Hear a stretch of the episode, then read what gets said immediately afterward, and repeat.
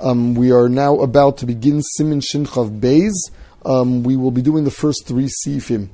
Sif Aleph Beitza Shenolda B'Shabbos Asura Afilu L'Taltala V'Afilu Nisarva Be'elef Kulan Asuris. The halacha is that an egg that was laid on Shabbos is osir.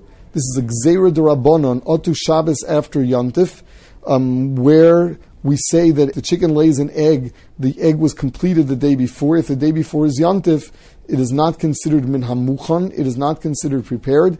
By eating it on Shabbos itself, you are, are giving it its hachana, and that's also, and that's also midoraisa. Um, the whereas the uh, the a regular Shabbos not after Yontiv is only as a gzera, and that's a derabanan. Nevertheless, afilu nisarva be'elef kulan asuris, it is not bottle because it's a, the, the, reason is because it's a davar sheyesh lo matir and it's going to become mutter the next day. Um, now it says you're not even allowed to move it. That since it's unusable, it becomes muktzah.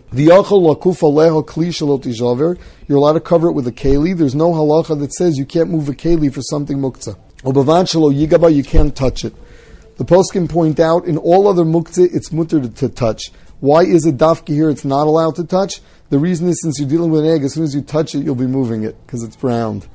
Sif Beis Shabbos shalachar noldu surah.